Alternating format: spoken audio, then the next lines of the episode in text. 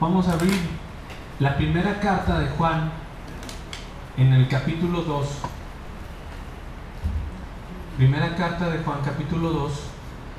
Vamos a leer versículos 7 al 11, por favor.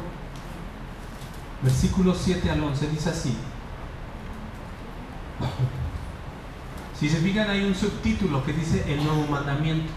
Y luego comienza el versículo 7. Hermano, hermanos, no les escribo mandamiento nuevo, sino el mandamiento antiguo, que habéis tenido desde el principio. Este mandamiento antiguo es la palabra que habéis oído desde el principio. Sin embargo, os escribo un mandamiento nuevo, que es verdadero en él y en vosotros. Porque las tinieblas van pasando y la luz verdadera ya alumbra. El que dice que está en luz y aborrece a su hermano, está todavía en tinieblas. El que ama a su hermano permanece en la luz y el que no haya y, en él no hay tropiezo. Pero el que aborrece a su hermano está en tinieblas y anda en tinieblas y no sabe a dónde va porque las tinieblas le han cegado los ojos. Entonces hoy veremos este, esta predicación número 7. Predicación número 7. Y hoy vamos a hablar del mandamiento antiguo y el mandamiento nuevo. El mandamiento antiguo y el mandamiento nuevo. Que al final de cuentas, hermanos, es el mismo. O sea, hoy vamos a hablar de dos mandamientos que al mismo tiempo es el mismo mandamiento. Aquí el apóstol Juan habla del mandamiento antiguo y el mandamiento nuevo. Y aunque parece que son dos, que creen que son el mismo. Entonces hoy vamos a hablar de esto. Dice en la escritura entonces, hermanos, les escribo mandamiento, no, no os escribo mandamiento nuevo, sino el mandamiento antiguo. Vamos a iniciar, vamos a empezar por recordar lo que terminamos viendo hace ocho días. ¿Se acuerdan hace ocho días? Habla, en la semana, las, más bien las tres semanas pasadas, ¿quiénes han venido las tres semanas pasadas? Si, acuerdan, si se acuerdan, estuvimos hablando del pecado. ¿no? ¿Se acuerdan que decíamos, es un tema bien importante hablar del pecado porque es, ahora sí que es el pan de cada día. ¿Qué hacemos con el pecado? Y decíamos, el apóstol Juan nos muestra tres posibilidades con las que un cristiano eh, pues, se enfrenta al pecado. O lo esconde cuando peca, o lo confiesa cuando peca, o triunfa sobre el pecado, decíamos hace ocho días. Es probable que, tú y yo podamos pasar por encima del pecado, si es probable. Decíamos, quitémonos de una vez por todas de la mente que la santidad solamente es de unos cuantos elegidos o de unos cuantos hombres espe especiales, ¿no? La Biblia nos muestra que llamados a ser santos somos todos, todos, todos los que conocemos de la palabra de Dios. No es de un puño de hombres nada más. ¿no? tienes que ser canonizado ni llevado al altar para que vivas una vida de santidad. La vida de santidad es la vida diaria que Dios nos pide. Y decíamos, ¿qué hace el apóstol Juan? ¿O qué receta nos da el apóstol Juan para poder triunfar sobre el pecado? Porque veíamos que nuestro cuerpo nuestros miembros están vendidos al pecado. Tu cuerpo siempre va a querer hacer, siempre va a querer pecar. Pero el nuevo hombre que ya está en nosotros, la nueva naturaleza que ya está en nosotros, que, que vino a morar en ti y en mí cuando el Espíritu Santo vino a nosotros, esa nueva naturaleza es la que nos aparta del pecado. Y decíamos, el apóstol Juan también nos dice que para triunfar sobre el pecado tenemos que andar en luz, en la luz. Y hace ocho días, si se acuerdan, recuerdan un poquito, revisan sus notas, los que toman nota, veíamos que era andar en luz. Y decíamos, bueno, pues son muchas cosas. Y analizamos que andar en luz era ser sincero, ser sincero consigo mismo, con los demás y con Dios. Eso es parte del ser luz, porque no hay nada oculto no hay nada en tinieblas. Entonces la, luz se manifiesta cuando somos sinceros con nosotros mismos, con los demás y con Dios. Y también decimos, andar en luz también significa cuando confesamos nuestro pecado. Es decir, que si un día pecas o llegas a pecar, lo confiesas delante de Dios o de un hombre, de una persona si es que la ofendiste y le tienes que pedir perdón. Andar en luz significa pasar tiempo en la palabra de Dios también, decíamos. No, puede ser que tú andes en luz y, guardes tu, Biblia y la abras cada 15 u 8 días. Eso ya no es andar en luz. Andar en luz también significa obedecer la palabra de Dios, porque decíamos, ¿de qué nos sirve saber la Biblia si no la obedecemos? De nada sirve. La leemos y la obedecemos. Eso es andar en luz. También decíamos, andar en luz es seguir el ejemplo de Cristo. Acuérdense que Cristo es el máximo ejemplo sobre todas las cosas. Del perdón, del amor, de la misericordia, de la honra a los padres. De todas las cosas, Jesucristo es el ejemplo en todo. Y digo de la honra a los padres porque acuérdense que Jesús pues, no era hijo directo de, de José, el que lo cuidó mientras niño. Prácticamente se puede decir que José era el padre adoptivo de Jesús en la tierra. Y sin embargo, Jesucristo siempre mostró honra y respeto hacia ese hombre. Jesús es un ejemplo en todo, de todas las cosas. Y también decíamos, andar en luz es andar en el espíritu, por ejemplo, y no satisfacer los deseos de la carne. Eso también es andar en luz. Y hoy vamos a estudiar, hermanos, un más andar en luz. Y ese más andar en luz es cuando practicamos un mandamiento. ¿Cuál mandamiento? El mandamiento de amarnos unos a otros. Es decir, que dice en el versículo 8, las tinieblas van pasando y la luz verdadera ya alumbra.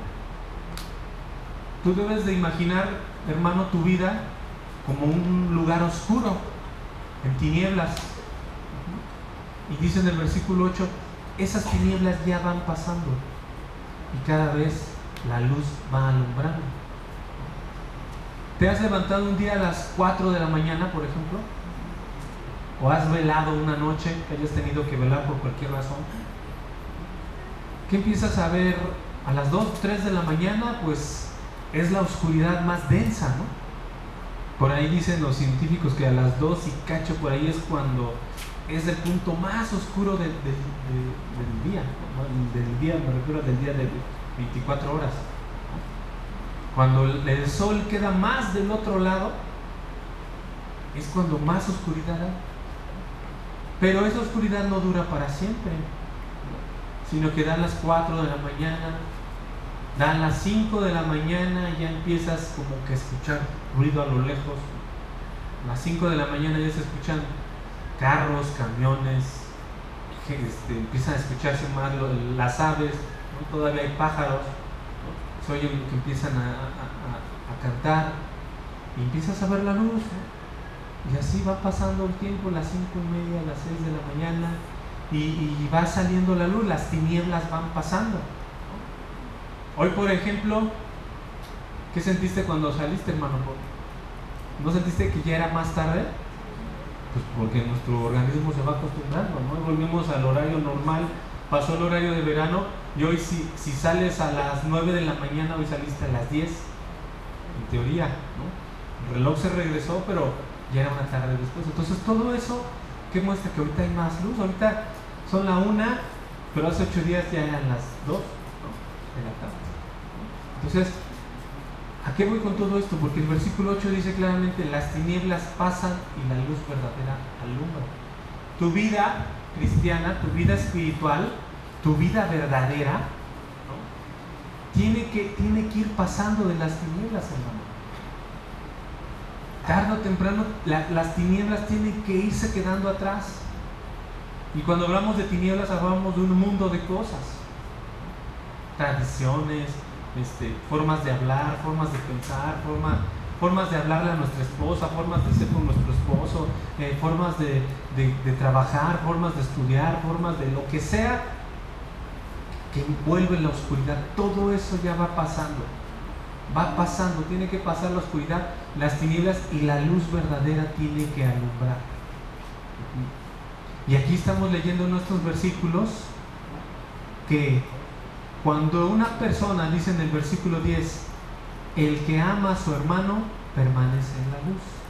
Entonces, otra de las maneras en las que tú muestras que andas en luz es cuando amas a tu hermano. Porque cuando tú amas a tu hermano, y cuando estoy hablando de tu hermano me refiero a todos, pero también vamos a estudiar que no solamente es amar al hermano, sino también amar al prójimo. Y cuando hablamos del prójimo ya se abre el campo a todo el mundo, no solamente a los de la fe, no solamente al cristiano, a la cristiana. Cuando hablamos del prójimo hablamos de cualquier persona. Y eso es lo que hoy vamos a empezar a ver en dos o tres predicaciones. El amor. Porque el amor es un mandamiento. Es un mandamiento antiguo y es un mandamiento nuevo. Y ahorita vamos a ver por qué se dice que el mismo mandamiento es antiguo y el mismo, mandamiento es nuevo. Parece una contradicción, o es antiguo o es nuevo, o es nuevo o es antiguo, pero aquí la Biblia nos va a mostrar que es el mismo mandamiento. Pero ahorita lo vamos a ver. Entonces, empecemos por, por reflexionar qué es el amor. ¿Qué es el amor? El amor mueve montañas, dice el, refrán, ¿no? El amor mueve todo. El amor inspira todo. Hay cientos de canciones que se hace, que hace el hombre por amor, dibujos, pinturas, esculturas, poesías, libros, muchas cosas. El amor motiva muchas cosas.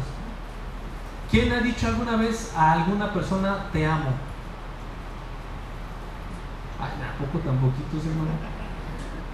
Todos le han dicho a alguien, te amo. A ver, a ver los casados. Ay, son un montón, a ver. ¿Por qué no dijeron hace rato que ya han dicho te amo? tenemos, el, amor es algo que lo tenemos todos, hasta, sin Cristo, amamos a algo o a alguien, amar a alguien. Sin embargo, muchas veces la palabra amor pierde su valor porque no le damos el sentido exacto, ¿no? Y a, menudo utilizamos el te amo, pues, de una manera muy vacía o muy, muy simple, ¿no? Por ejemplo, ¿quién ama el fútbol? Ah, ¿Quién ama cualquier cosa? Hace rato venía platicando una persona de, de ahorita que está la Fórmula 1 allá en el autódromo, ¿no? Y como hay gente que ama en la Fórmula 1 y es textual, la ama y está ahí, va a estar horas sentada, horas ahí y, pagar miles de pesos por estar viendo los carros. No, no, no, no. Ah, puedes amar un deporte, puedes amar un artista, puedes amar un, hobby, puedes amar un arte, puedes amar eh, un libro, puedes, hay muchas cosas, ¿no? Pero tú y yo tenemos que irnos al fondo de lo que verdaderamente es amar. Porque la vida cristiana, con esto empiezo y con esto termino, la vida cristiana gira en torno al amor. El amor es lo más importante en la, vida del hombre. Tú quieres tener una vida verdadera, pues tiene que haber amor en tu vida. Y vamos a ver aquí, hermanos, en estos versículos de Juan, que hay tres conceptos y de hecho los vamos a ver estos, estas palabras a lo largo de toda la primera carta de Juan. Tú vas a ver tres conceptos muy importantes que aparecen siempre y es vida, amor y luz. La vida, el amor y la luz son tres palabras que están entremezcladas como una amalgama entre ellas. Cuando tú en tu vida tienes amor y luz, es una vida verdadera que agrada a Dios. Una vida sin amor, pues es una vida vacía. Una vida sin luz es una vida en tinieblas, tenebrosa. ¿Ustedes qué creen que sea lo que motiva a muchas personas suicidarse? ¿Por qué la gente se suicida? ¿Por qué hay Incluso, desgraciadamente, un dato terrible es que entre los jóvenes es donde está creciendo la tasa, el índice de suicidios. Cada vez entre más pequeños, de 25, de 24, de 20 años, jóvenes que deciden quitarse la vida. ¿Por qué creen que se quiten la vida? En la, gran mayoría, cuando llegan a, a, ver su contexto y han hablado con ellos o han rescatado a uno, pues es porque sienten la falta de amor en su vida sienten que no son apreciados, sienten que, que no los comprenden, sienten que no los escuchan, sienten que su vida pasa y, que nadie la nota. Eh, e incluso algunos caen en el absurdo de, suicidarse por el amor de una persona que no lo merecía. Es ridículo, pero es la verdad. Entonces, la vida está muy relacionada al amor y a la luz. Cuando no hay amor y cuando no hay luz, es muy probable que lejos de vida lo que haya es muerte. Entonces, el apóstol Juan, hermanos, es un experto en el amor. De hecho, se le conoce al apóstol Juan como el apóstol del amor, porque en el Evangelio de Juan él habla mucho del amor. Porque en la primera, segunda y tercera carta de Juan él habla mucho del amor, e incluso hasta en el Apocalipsis, que escribió también por medio del Espíritu Santo. Entonces, Juan está muy ligado siempre al concepto de lo que es el amor. Incluso él mismo se denomina en el Evangelio de Juan el discípulo que amado. Porque acuérdense que de todos los discípulos del Señor, de los doce, ¿quién era el que se recostaba en su hombro del Señor? Así como que con más confianza. Así que se acostaban el Señor cuando estaban ahí. Era el apóstol Juan. Era el discípulo del amor, por eso le dicen, dicen en el Evangelio, al, discípulo al cual Jesús amaba. Él Ahorita vamos a ver parte de su testimonio del mismo Juan, pero él en todas sus cartas siempre nos está hablando del amor. Entonces, yo acabo de leerles los versículos 2, capítulo 2, versículos 7 al 11, donde se nos relaciona el amor con la luz. Pero por ejemplo, vamos a primera de Juan 3:10, 3:14, perdón. Primera carta de Juan 3:14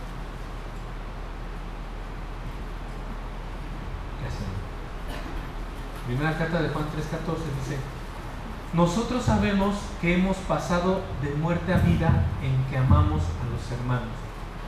El que no ama a su hermano permanece en muerte.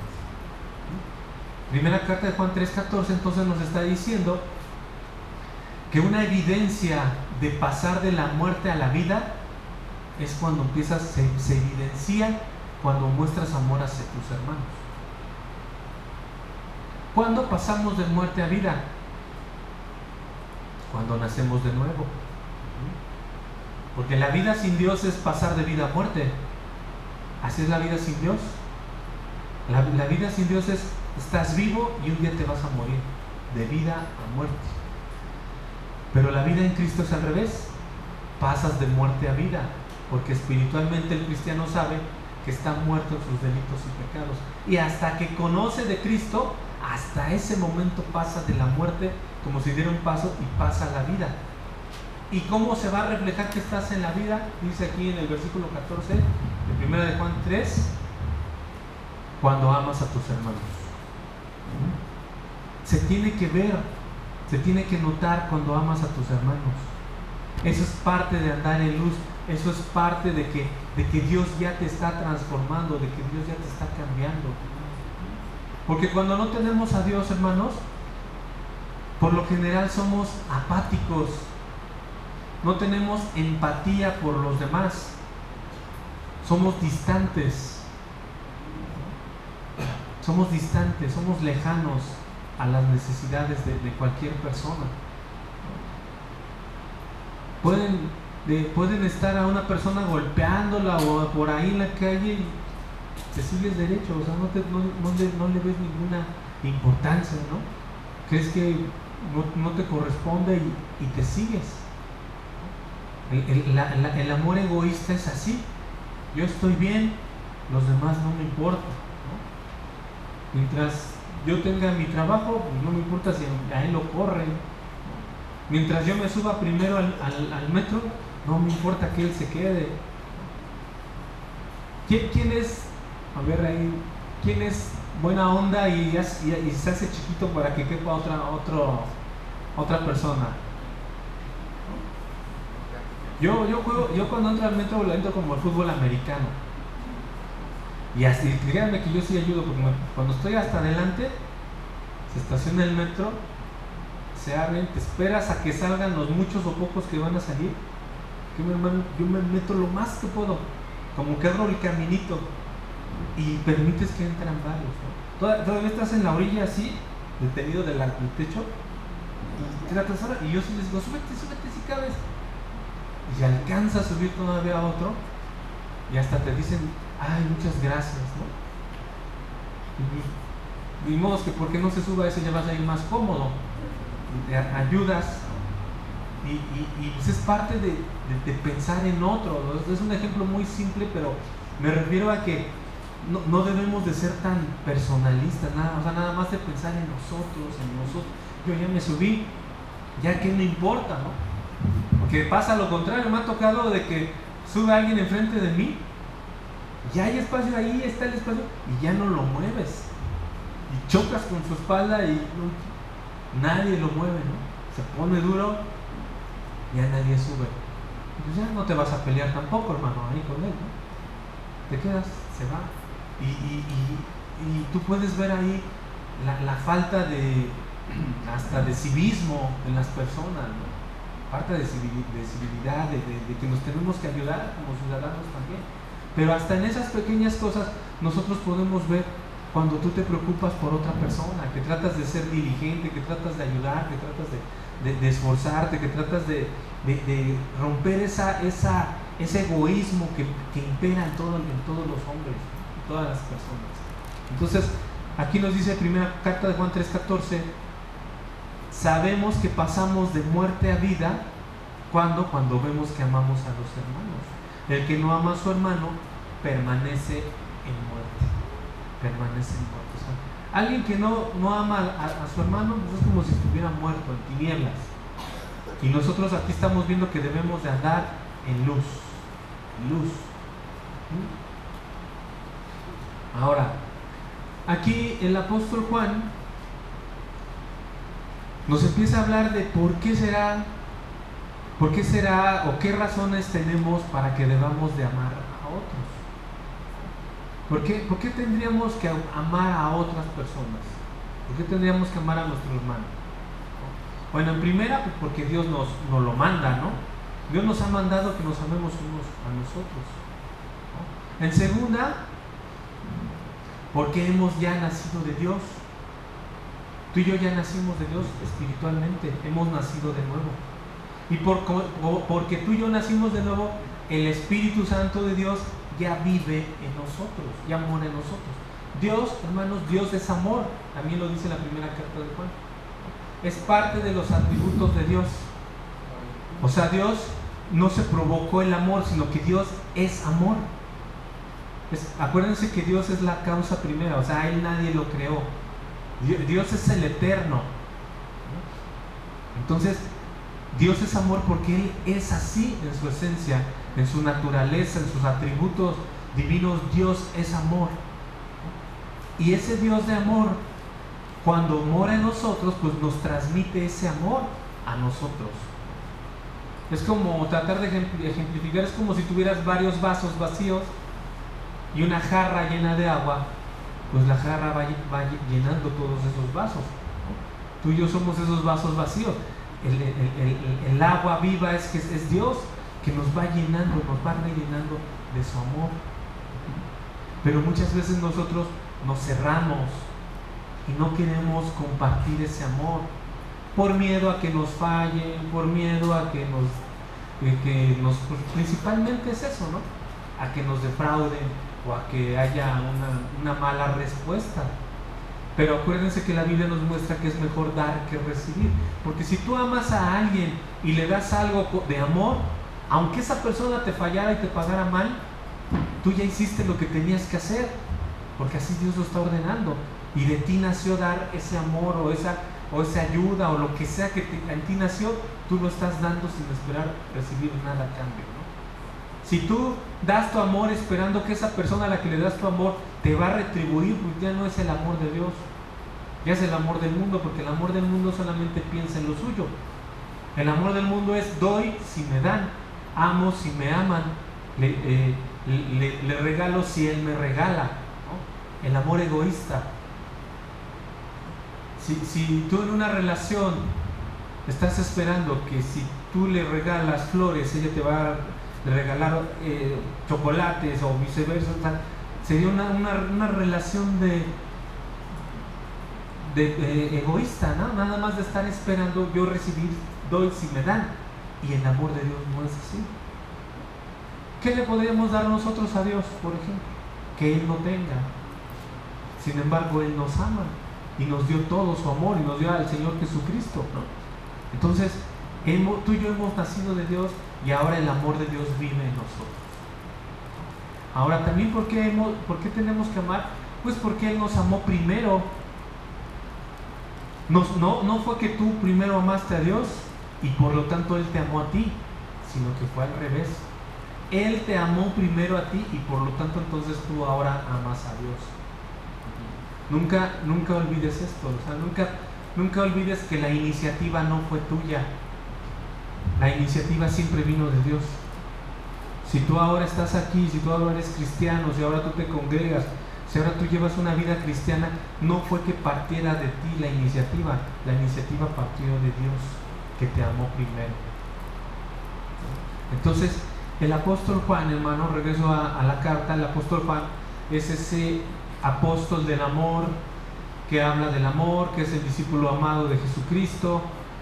Él es el que en sus cartas llama a la iglesia amados míos, mis amados, o también nos dice hijitos míos, hijitos, no porque Juan sea nuestro padre espiritual, para nada, nada que ver, sino porque él se toma ese atributo de ser como un padre que quiere. ¿Cuántos, ¿Cuántos de ustedes no su tío le decía hijo? Si no hay un tío o tía que te dice, oye hijo, no, es, no, es, no eres su hijo, es tu tío, pero hay esa cercanía, hay ese amor que te dice hijo. O a lo mejor ni siquiera es tu tío, a lo mejor es una persona que conoces, pero hay ese amor, hay esa cercanía, te dice, oye hijo, trae esto por favor.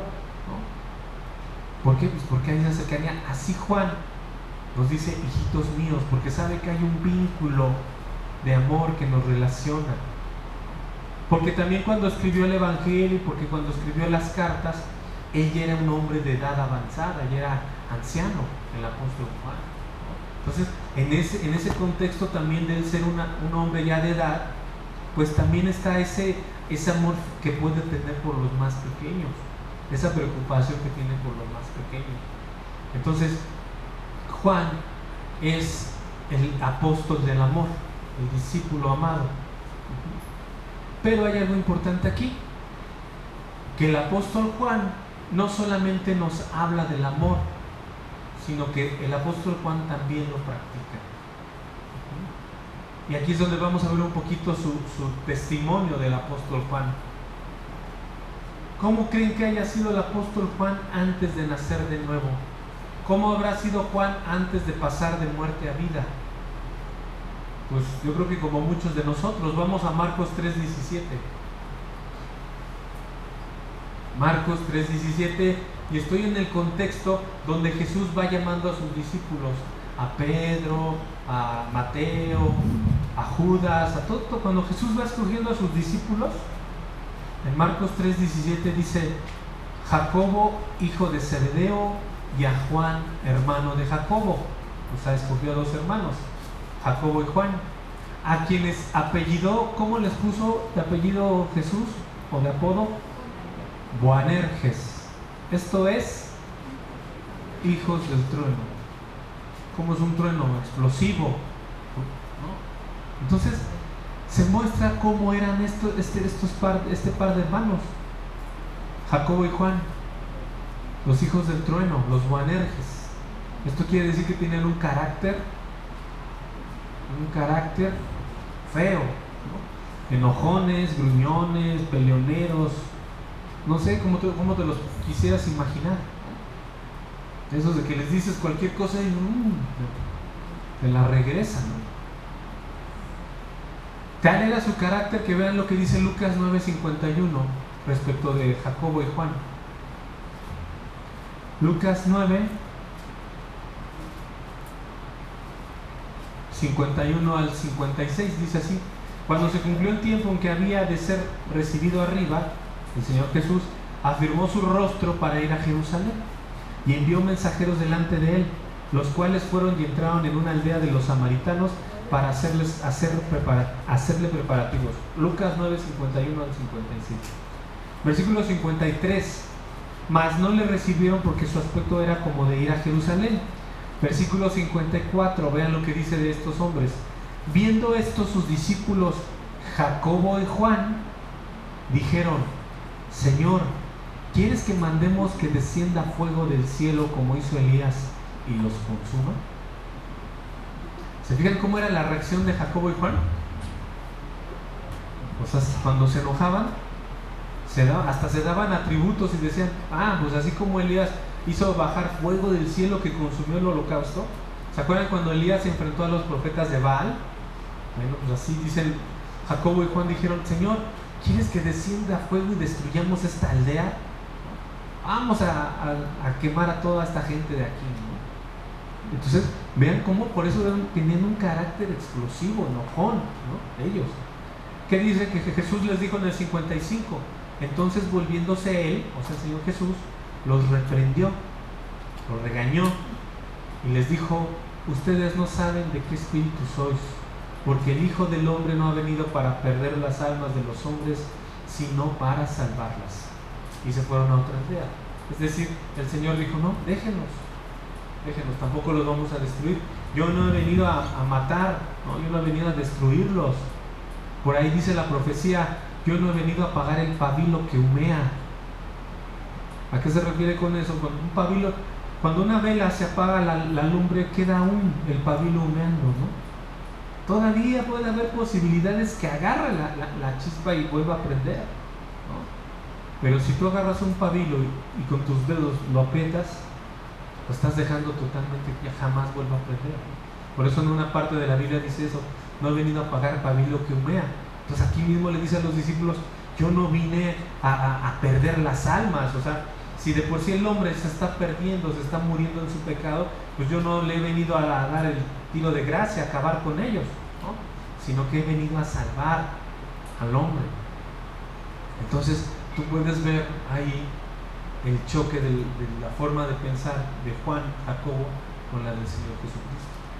Entonces, ¿qué pasó con con Juan?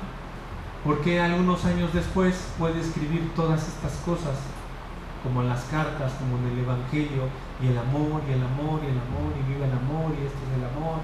¿Cómo? Pues porque Dios renovó su pensamiento.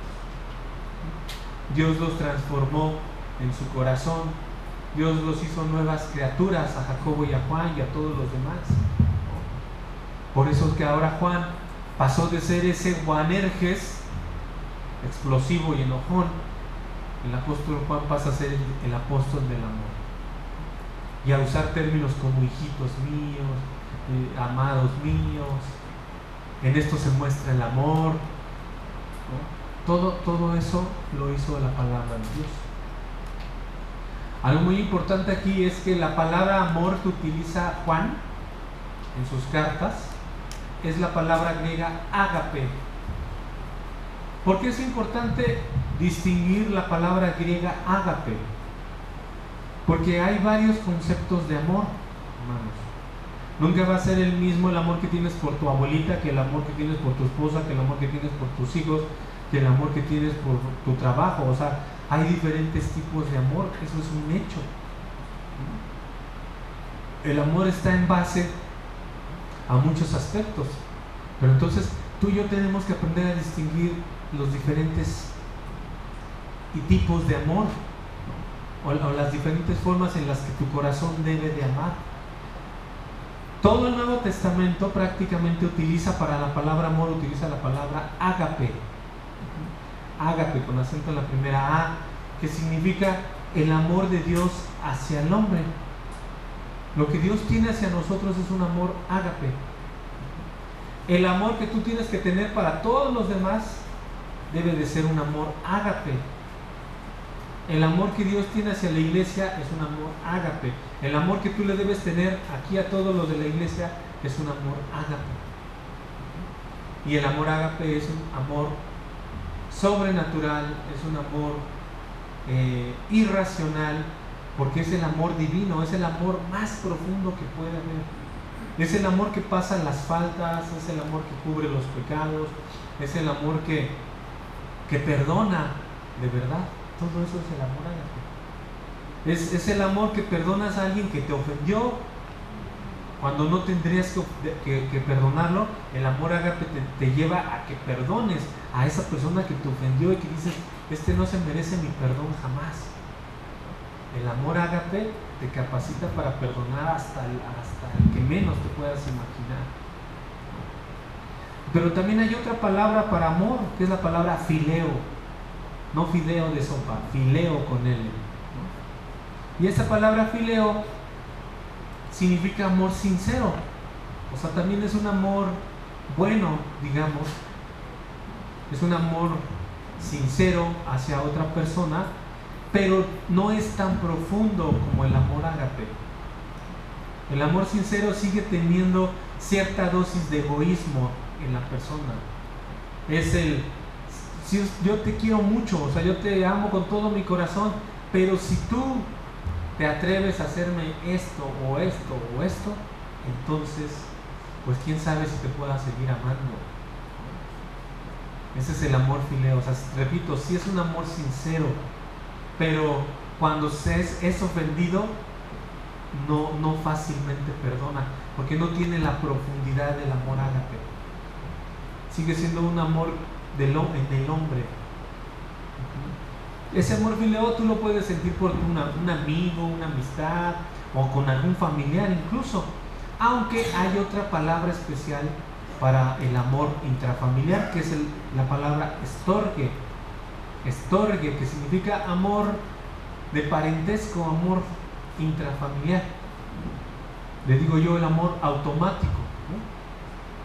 Amas a tu abuelita automáticamente, amas a tus padres, a tus hijos, pues porque es, ese amor que nace del parentesco, de la, de la, sangre, ¿no? La sangre que te une a esa familia, a, tus nietos, a tus hijos, a, tus sobrinos, ¿no? Es eso que hace ver a tu hijo más bonito que todos los demás bebés, ¿no? Que lo, así que lo, hace ver como el más especial de todos los niños o de todas las niñas. Y para todos los demás es un niño que, lo quieres mucho, pero para ti es lo más amado de todo es porque es el amor histórico. solamente ese es el papá que se la pasa viendo a su hijo, su cara y no te cansas de contemplarlo y de ver todo lo que hace. Entonces es ese amor estorque, ¿no? Sobre todo cuando son bebés. Y lo contemplas y lo contemplas. Y puedes pasar horas y horas y decir, es el bebé más hermoso del mundo, no hay otro igual. Es el amor estorque, es el amor, es tu sangre, es tu, lo que te vincula con Él, ¿no? No sé si han, escuchado y hablado de, del vínculo que se crea entre el bebé y su mamá, por ejemplo, ¿no? O sea, ¿cómo puede ese ser vivo estar dentro de, la mujer por nueve meses aproximadamente? Obviamente que se crea un, vínculo más allá de lo, de lo no sé, de, que es de la carne, sino que es es, eso espiritual, ese amor por, porque estuviste en esa mujer, ¿no? En, el amor de madre. Por eso el amor a la mamá es tan especial. No estoy diciendo que a los papás no los amemos o que no nos amen, ¿no? Pero hay, la mamá siempre va a ser como esa figura que está ahí. ¿O no es más especial el 10 de mayo que el X de junio? No sé cuándo es el Día del Padre. Ay, cuando caiga el domingo, ¿no? Dicen es el día del padre, lo recuerdan, y a la mamá, así cae el lunes, martes, miércoles, viernes, paralizan la ciudad, pero el 10 de mayo se tiene que continuar. El día del padre, te repito, no, es tan, no es tan evidente, es parte de ese, de ese amor estorge que, de, la mamá. Claro que no estoy fomentando, hermano, no estoy fomentando que celebres el 10 de mayo, porque lo hemos batallado aquí en la congregación muchas veces el 10 de mayo o el Día del Padre, no viene nadie, o vienen pocos. Tampoco se trata de eso. Acuérdense que eso también es parte de la cultura del hombre, parte de las tradiciones y filosofías huecas. No estoy diciendo que no ames a tu mamá o a tu papá, ¿no? sino que el amor a tu mamá y a tu papá debe de ser siempre. El cuarto mandamiento dice claramente, honrarás a tu padre y a tu madre. Los debes de honrar todos los días de tu vida. esas fechas son lo único que son es mercadotecnia y, consumismo, no es otra cosa.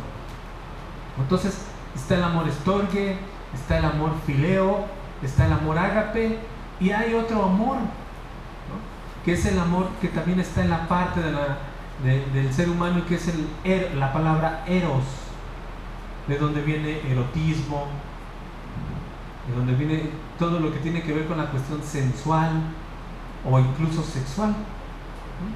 El amor eros solamente es la atracción, la atracción física, la, atracción, la atracción sensual hacia una persona. Esta palabra eros pues no aparece absolutamente ni una sola vez en el Nuevo Testamento.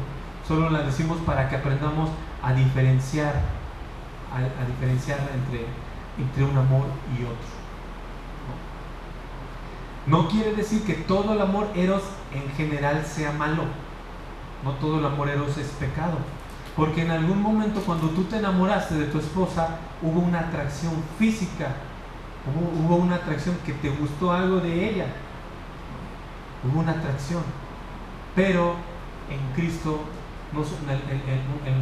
la relación matrimonial no solamente se crea en un amor eros, ni se queda en, un amor filial, fileos, sino que pasa, el, matrimonio para que triunfe tiene que llegar al, nivel amor ágape. Si el matrimonio se queda, repito, en amor eros y fileo, cuando haya un problema fuerte entre ellos, cuando haya una decepción entre ellos, pues no se, va, no se va a poder perdonar, no se va a tener esa capacidad de perdonar. Y es muy probable que llegue la separación. Por eso es tan importante el amor ágape. Por eso en el cristianismo no hay divorcios. O no, no debe de existir divorcios en el matrimonio cristiano. Porque se entiende que en el momento que llegas al altar delante de Cristo y haces el pacto delante de Dios y delante de los hombres, tú eres, conoces de Dios y entonces el amor ágape ya está en ti. Y ese amor ágape te va a facultar para que tu matrimonio llegue hasta el final. Para que lleguen hasta lo último y como dice, tal cual como se dice cuando se casa. Y lo que Dios unió no lo separe del hombre. Es como si dijeras, y el amor ágape que Dios está poniendo ahora en ustedes, ni el amor fileos, ni el amor eros los separe jamás, sino que siempre sea el amor de Dios en medio de su, matrimonio. Entonces, hermanos, aquí vemos que es este tipo de amor ágape al que el apóstol Juan hace referencia aquí. Es el amor ágape, el que, el que está tratando, el que estamos estudiando. Y ese amor ágape es un mandamiento. Es un mandamiento y como te dije hace un momento, es un mandamiento antiguo y es un mandamiento nuevo al mismo tiempo. Vamos a regresar a Primera de Juan 2.7. Primera de Juan 2.7. Hermanos, no os escribo un mandamiento nuevo, sino el mandamiento antiguo que habéis tenido desde el principio. Y parece una contradicción no les escribo un mandamiento nuevo, sino el que tenían desde el principio, pero sí les estoy dando un nuevo mandamiento. Por fin, por fin, antiguo o nuevo, nuevo o antiguo. El Señor Jesucristo es a quien se debe esto, hermanos. Aquí Juan lo está repitiendo. Pero al Señor Jesucristo se debe el que Él haya dado un nuevo mandamiento que ya existía. Vamos a leer Marcos 12, 28. Marcos 12, 28. Dice el Señor Jesús. Más, más bien dice ahí, Marcos 12, 28, el gran mandamiento. Se los voy a leer. Dice, acercándose uno de los escribas que los había oído disputar y sabía que les había respondido bien, le preguntó. Aquí el contexto es de, ya saben que al Señor Jesús constantemente le estaban echando cuatro preguntas para hacerlo caer, para que se contradijera, lo cual nunca consiguieron. Entonces le preguntaron a Jesús en el versículo 28, ¿cuál es el primer mandamiento de todos? A ver, Jesús responde esta, ¿cuál es el primer mandamiento de todos? Versículo 29 de Marcos 12, Jesús le respondió, el primer mandamiento de todos es, oye Israel, el Señor nuestro Dios, el Señor uno es. Y amarás al Señor tu Dios con todo tu corazón y con toda tu alma y con toda tu mente y con todas tus fuerzas. Este es el principal mandamiento. Pero dice el 31, y el segundo es semejante, amarás a tu prójimo como a ti mismo. No hay otro mandamiento mayor que estos. Entonces el escriba le dijo, bien, maestro, verdad has dicho, que uno es Dios y no hay otro fuera de él. Y el amarle con todo el corazón, con todo el entendimiento, con toda el alma y con todas las fuerzas, y amar al prójimo como a uno mismo, es más que todos los holocaustos y sacrificios. Vean cómo el escriba, aquí en el versículo 33, entendía perfectamente porque hasta le agregó ahí, porque esto es más importante que todos los holocaustos y los sacrificios. Y acuérdense que en aquellos tiempos la gente se, se, iba a que pues, se hacía el sacrificio, el holocausto, ya con eso, una, dos, tres por todos mis pecados y se acabó, ¿no? Si yo ofendí a mi hermano, si yo hice esto, si yo robé, si yo maté, si yo adulteré, bueno, pues llega el holocausto, ahí, adiós, acabó, ¿no? Entonces, eh, aquí el escriba podemos ver que tenía muy buen entendimiento de eso. Por eso Jesús le dijo en el 34, Jesús entonces, viendo que había respondido sabiamente, le dijo, no estás lejos del reino de Dios.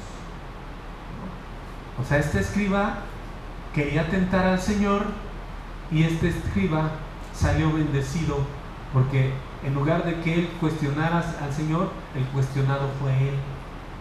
Y el Señor fue el que le dio su le dio le dio como una un diagnóstico de cómo estaba este hombre. Y dice, ¿sabes qué?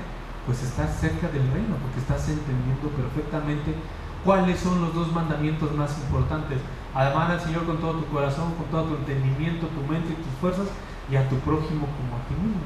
¿Se acuerdan cuando estudiamos la ley real? Amar a Dios y amar al prójimo. En esto se resume toda la ley y los profetas. En estas dos cosas se resume todo. Y este mandamiento, hermanos, es el mandamiento antiguo y es el mandamiento nuevo. Lo que Jesús hizo aquí en Marcos 12 fue citar versículos pasados. Vamos a ver Deuteronomio 6.5. Deuteronomio 6.5. Dice así. Llamarás a Jehová tu Dios de todo tu corazón y de toda tu alma y con todas tus fuerzas. Entonces, en Marcos 12, 28 al 34, Jesús citó Deuteronomio 6.5 y también citó Levítico 19, 18. Vean Levítico 19, 18. No te vengarás ni guardarás rencor a los hijos de tu pueblo, sino amarás a tu prójimo como a ti mismo, yo Jehová. Levítico 19, 18. Acuérdense que cuando dice la palabra yo Jehová es como si estuviera afirmando Dios, ¿no? Amarás a tu prójimo como a ti mismo. Entonces, Jesucristo lo único que hizo fue repetir Deuteronomio 6.5 y Levítico 19.18. ¿Mm? Deuteronomio 6.5 más Levítico 19.18 igual a Marcos 12.28. ¿Mm? Jesús toma los dos grandes mandamientos y lo vuelve uno solo. Sin embargo, se vuelve a hablar del nuevo mandamiento y volvemos al mismo punto. Si el amar a Dios y el amar a, nuestro prójimo estaba escrito desde el libro de Deuteronomio y estaba escrito desde el libro de Levítico, o sea, muchos siglos atrás, ¿por qué se le debe de decir nuevo a ese mandamiento? Si no es nuevo, ya es viejo, ya es antiguo. La respuesta, la respuesta, hermanos, se debe a qué palabra utilizar.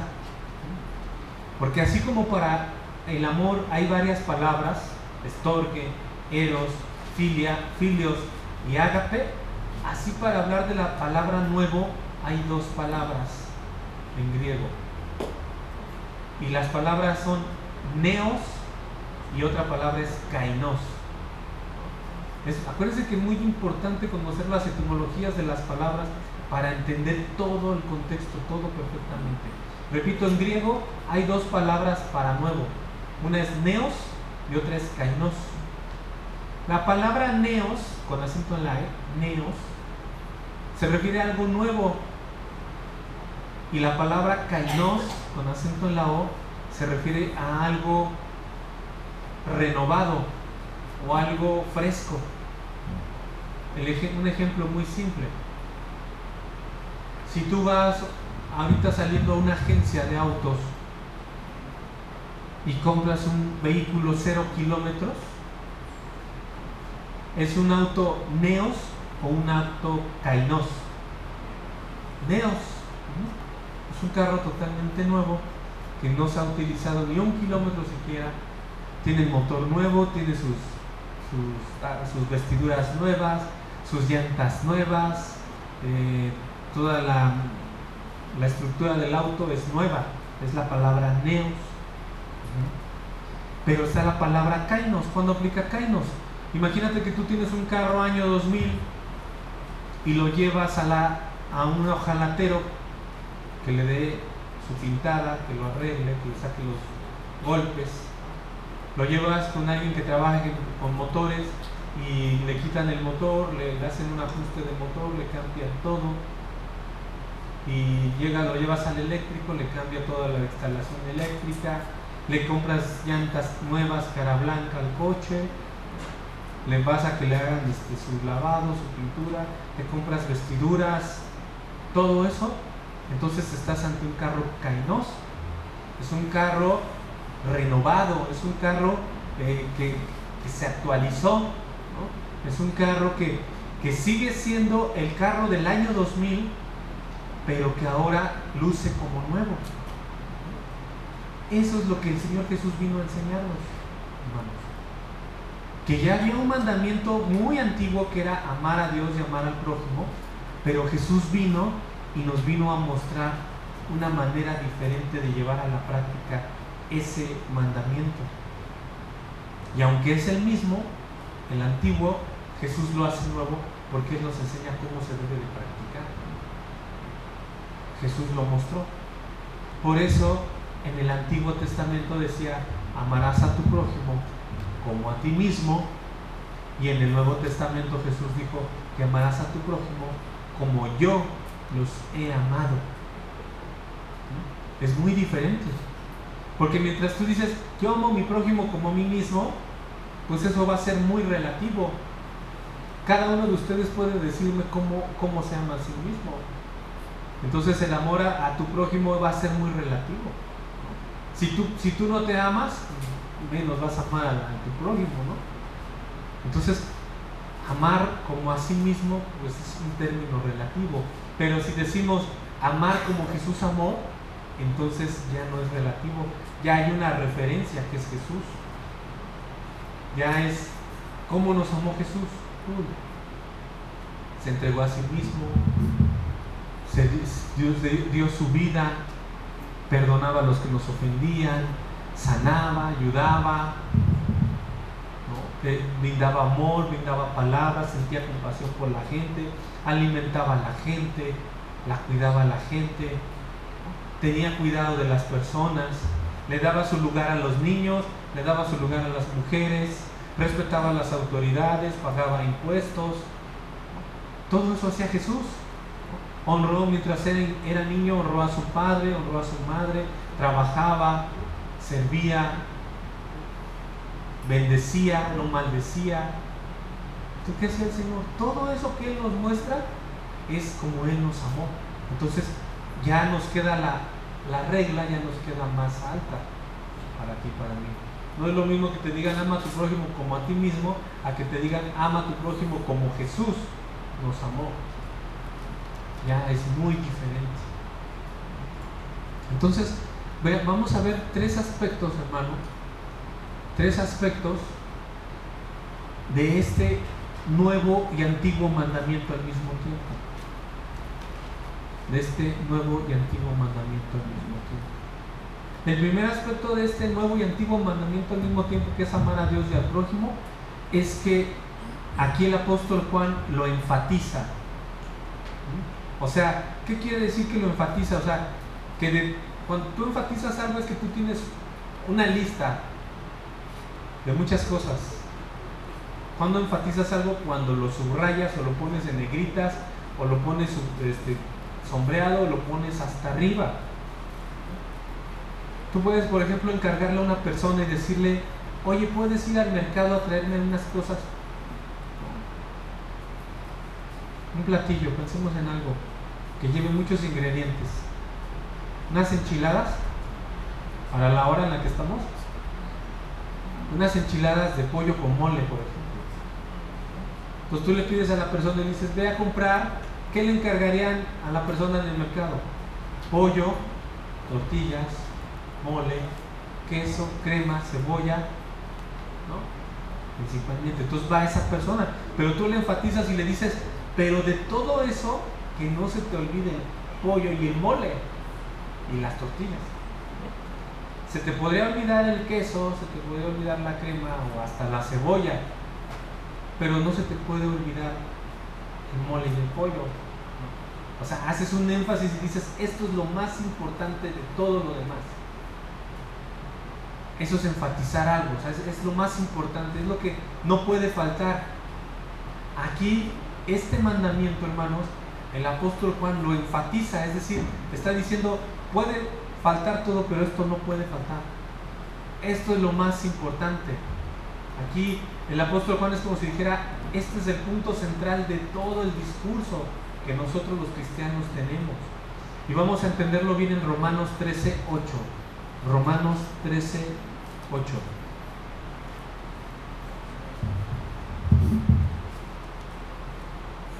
Vamos a leer esto. Romanos 13, 8 al 10 dice así. No debáis a nadie nada, sino el amaros unos a los otros. Porque el que ama al prójimo ha cumplido la ley. Me repito esto, el que ama al prójimo ha cumplido la ley. Porque, dice el versículo 9, porque no adulterarás, no matarás, no hurtarás, no dirás falso testimonio, no codiciarás y cualquier otro mandamiento en esta sentencia se resume. Amarás a tu prójimo como a ti mismo. El amor no hace mal al prójimo, así que el cumplimiento de la ley es el amor. ¿A qué se refiere esto? Que si tú tienes amor por tu prójimo, difícilmente vas a lastimar a esa persona. Si tú amas a tu esposa, a tus hijos, pues difícilmente les vas a fallar en algún aspecto o los vas a lastimar. O habrá, sí las hay, personas que se, que se gozan lastimando a quien aman. Será factible, pues necesita ser un corazón muy perverso o una mente muy torcida que se goce lastimando a una persona, como el monstruo de Catepec. A esos niveles me estoy yendo, ¿no? Mentes, mentes torcidas, ¿no? Estamos hablando del común de las personas, de lo natural y lo normal. Si tú, hermano, amas a alguien, difícilmente vas a lastimar a ese alguien. Si tú amas a tus padres, difícilmente les vas a faltar el respeto a tus padres. Si tú amas a tu esposa, difícilmente vas a adulterar y le vas a fallar a tu esposa. Si tú amas a tus hijos, pues difícilmente los vas a dejar sin proveerles algo. Y porque lo amas, lo vas a hacer. Y en el momento en que lo hagas, dice aquí, el que ama al prójimo ha cumplido la ley. El ejemplo, ¿quién tiene hijos aquí? Chiquitos o grandes, o del tamaño que sea. Bueno, vamos, vamos al contexto de quién tiene hijos pequeños, chiquitos, niños. ¿Los cuidas o no los cuidas? ¿Los alimentas o no los alimentas? Dicen que no. si se enferman, los llevas al doctor, por lo menos al CIMI, o no, los, no les haces caso. Y, y, yo te pregunto, ¿los cuidas, los alimentas porque los amas o porque la ley te obliga a hacerlo? ¿Mm? ¿Porque los amas o porque la ley te obliga a hacerlo? Porque los amas.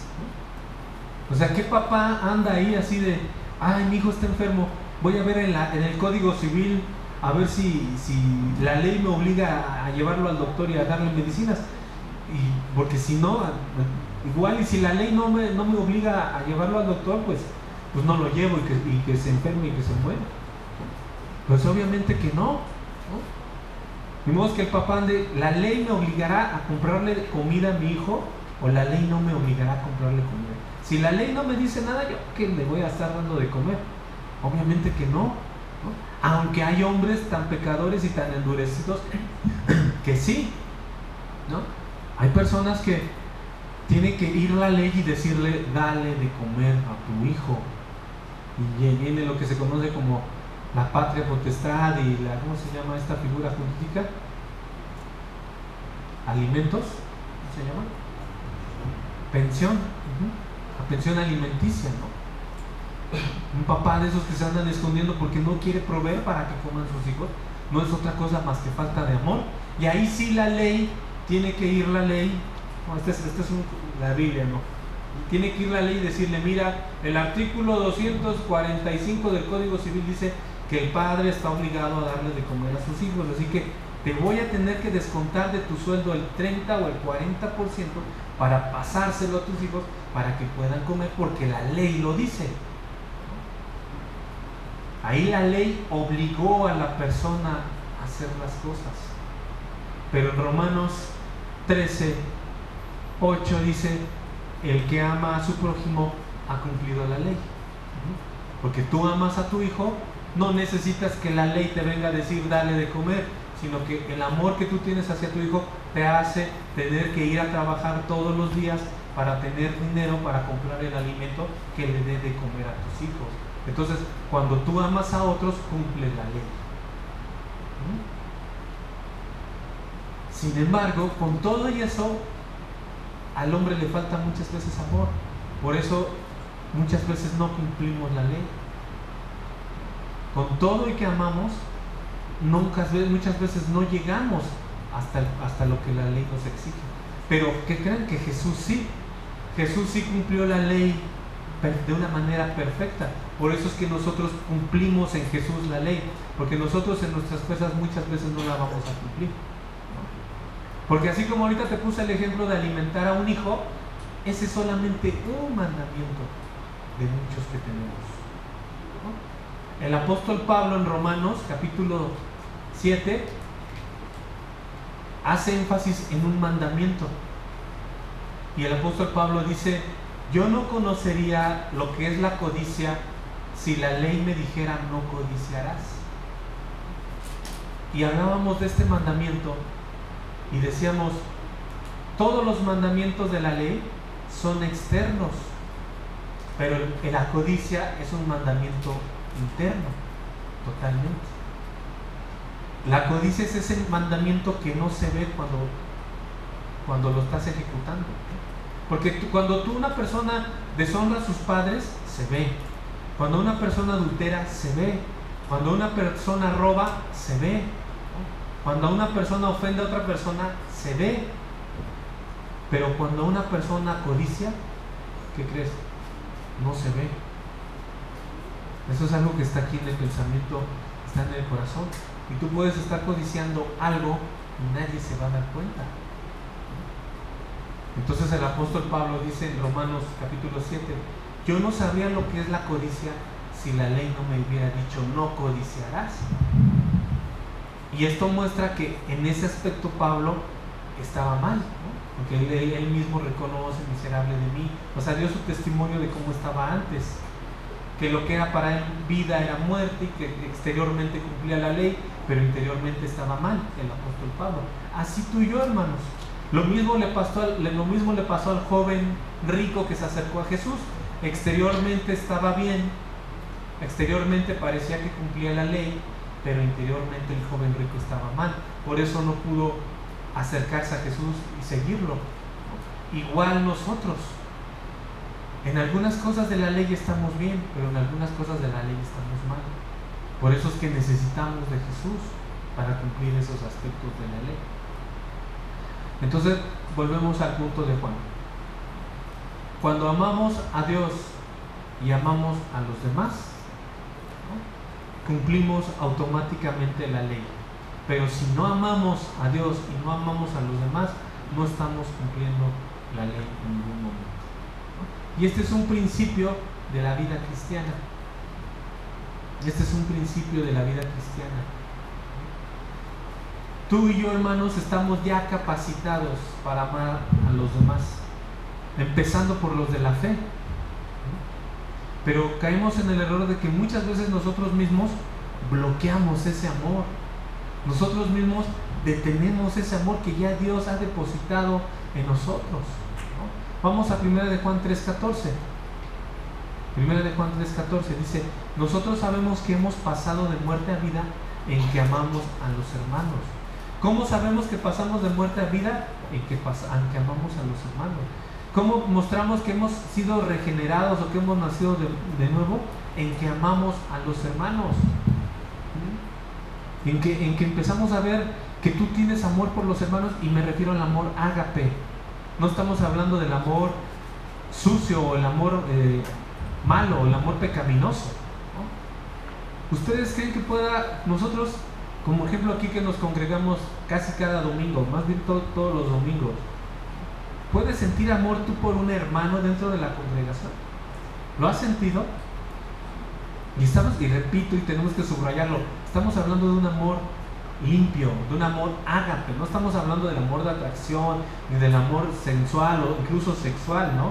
Estamos hablando de que tú, yo, yo puedo asegurarles que si paso a uno por uno, que no lo vamos a hacer, porque no es lo correcto ni nos daría tiempo, todos manifestaríamos que sentimos amor por alguien entre los hermanos. Eh, yo, un amor generalizado de, entre todos, a lo mejor con los que estás más cerca o, que con los que convives más, ya sea por el ministerio, ya sea porque son tus vecinos, ya sea porque los conoces de más tiempo, por lo que sea, a lo mejor por eso sí debes de sentir ese amor. Porque si no lo estás sintiendo, hermano, hay algún foco rojo ahí, algo que está mal. Primera de Juan 3.14, Primera de Juan 3.14, perdón, Primera Juan, Evangelio de Juan 13.35. Juan 13.35, es que tanto Juan, Juan, Juan, Primera de Juan, Segunda de Juan, Tercera de Juan. Aquí estamos en el, vamos al Evangelio de Juan 13.35, dice, vean lo que dijo Jesús, en esto conocerán todos que son mis discípulos, si tuvieren amor los unos con los otros. En esto conocerán, perdón, en esto conocerán todos que son mis discípulos, si tuvieren amor los unos con los otros. Entonces, tu hermano, esta palabra te debe de llevar a reflexionar a ti mismo, o sea, no alces la mano, no se lo digas a nadie, pero tú tienes que reflexionar y decir, yo amo a mis hermanos de la congregación. Yo los amo, yo he sentido empatía por ellos, me he preocupado por ellos. No te estoy diciendo que te vayas a vivir con él o que te vayas a vivir a tu casa que lo vayas a ver todos los días. Que se ha dado. ¿Saben cuándo se dio eso? Cuando hubo persecución en la iglesia. Porque si hubiera persecución en la iglesia, ahorita van a ver si no este amor iba a salir solito. Cuando en Jerusalén empezó la persecución, años, años después de que Jesús se fue, que fue llevado al cielo, y, llega y llegan las persecuciones a la iglesia cristiana, entonces nos muestra la, Biblia y en Hechos y en las crónicas que los cristianos pues se tuvieron casi casi que como replegar, como en una comuna entre ellos, ¿no? Y entre ellos empezaron a, cuidarse. Incluso tuvieron, a los que tenían mayores posibilidades empezaron a vender algunos bienes pues, para todos, para empezar a, sobrevivir. Imagínate que si hiciera una ley ahorita y dijeran, queda prohibido el culto cristiano, queda prohibido contar con una Biblia en tu casa, está prohibido que se reúnan grupos o personas para adorar a un Dios. ¿Qué, haríamos? Tendríamos que entonces a mostrar ese amor y oye, tú vives más lejos, tú vives más allá arriba, a lo mejor podríamos reunirnos allá. Tú, puedes, tú podrías esconder esta Biblia como en China o como todos esos países. Cuando empieza a mostrarse ese amor, a preocuparse unos por otros, porque empieza la persecución. Ahí, hermanos, ahí es donde, por eso la persecución siempre ha servido como filtro. La persecución siempre las ha usado Dios para filtrar a su iglesia, para probar su amor o para llevar más allá el amor de entre nosotros. Y ahorita como no hay ese tipo de necesidades, pues prácticamente cada quien navega en su vida diaria y llegamos a, coincidir en alguno que otro momento nada más. Pero aunque fuera así, hermano, tenemos que estar pendientes entre nosotros, orar unos por otros, perdonarnos unos a otros. Yo les decía hace rato a los, a los hermanos servidores, ¿ustedes creen que entre ellos no puede haber avenencias? O, diferencias entre como servidores? Pues claro, claro que sí. Claro que va a haber diferencias en nuestros modos, en nuestras formas, en nuestros gustos, en las formas de hacer las cosas, en, mil cosas. Sin embargo, la palabra nos llama, nos llama a soportarnos. Así es la palabra textual, soportarnos unos a otros. ¿Cómo lo hacemos? De nuestra parte no. Nadie de nosotros está capacitado para soportar ni siquiera a tus padres, ¿no? Ni siquiera a tus hijos, ni siquiera a tu esposo. En nosotros no está esa facultad, en nuestra carne si, lo podemos hacer es por el Espíritu Santo que mora en nosotros. Vamos a Romanos 5.5.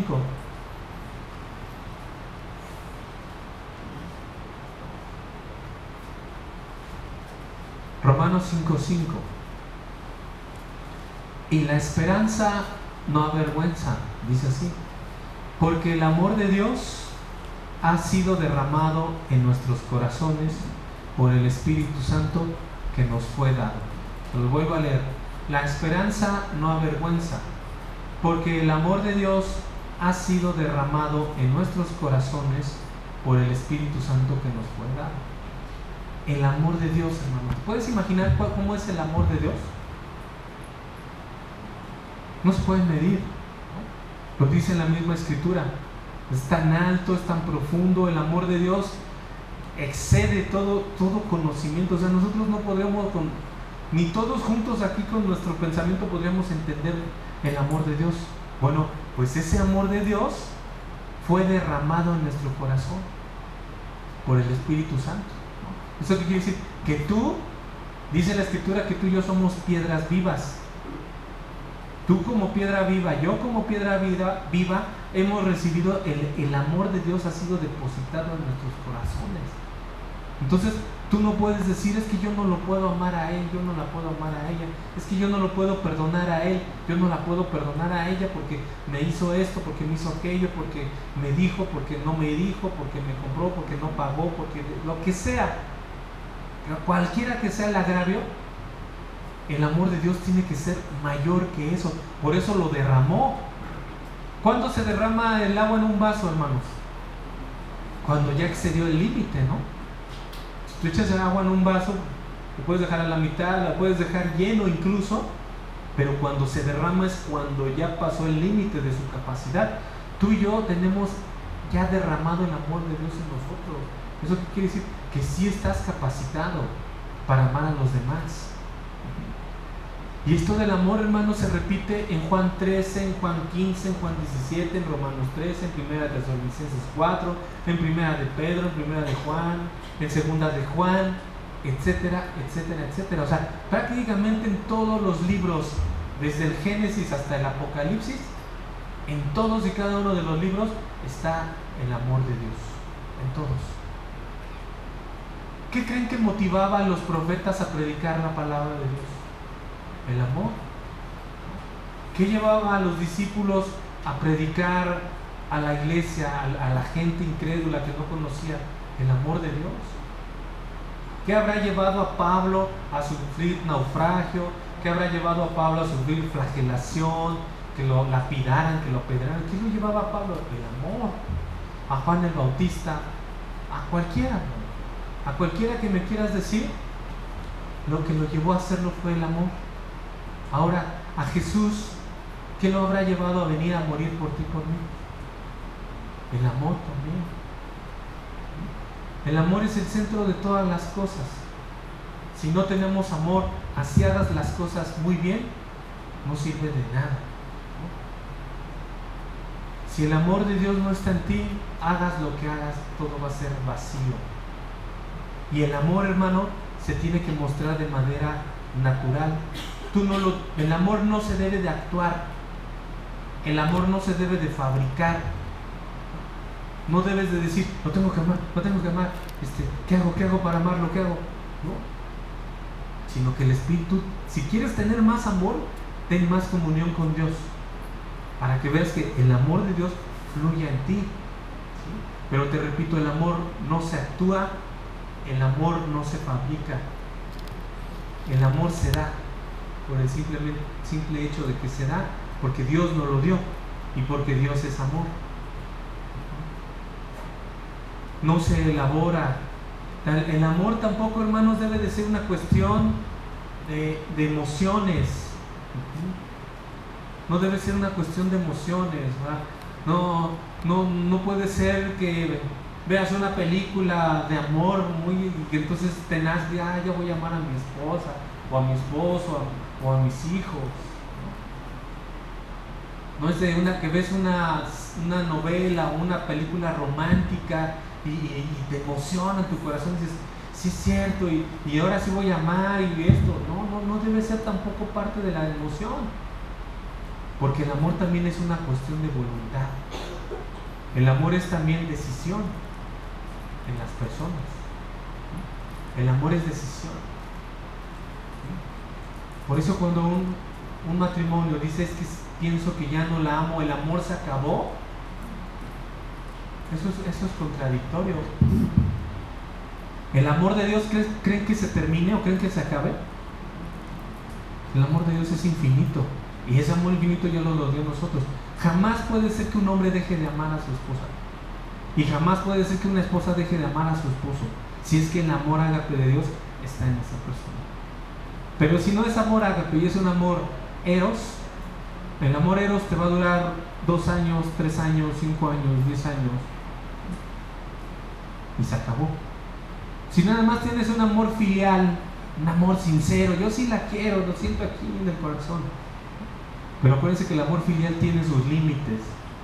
Y dice, pero si me hace esto, o si tú se te ocurre hacerme aquello, ni te vuelvas a parar por aquí.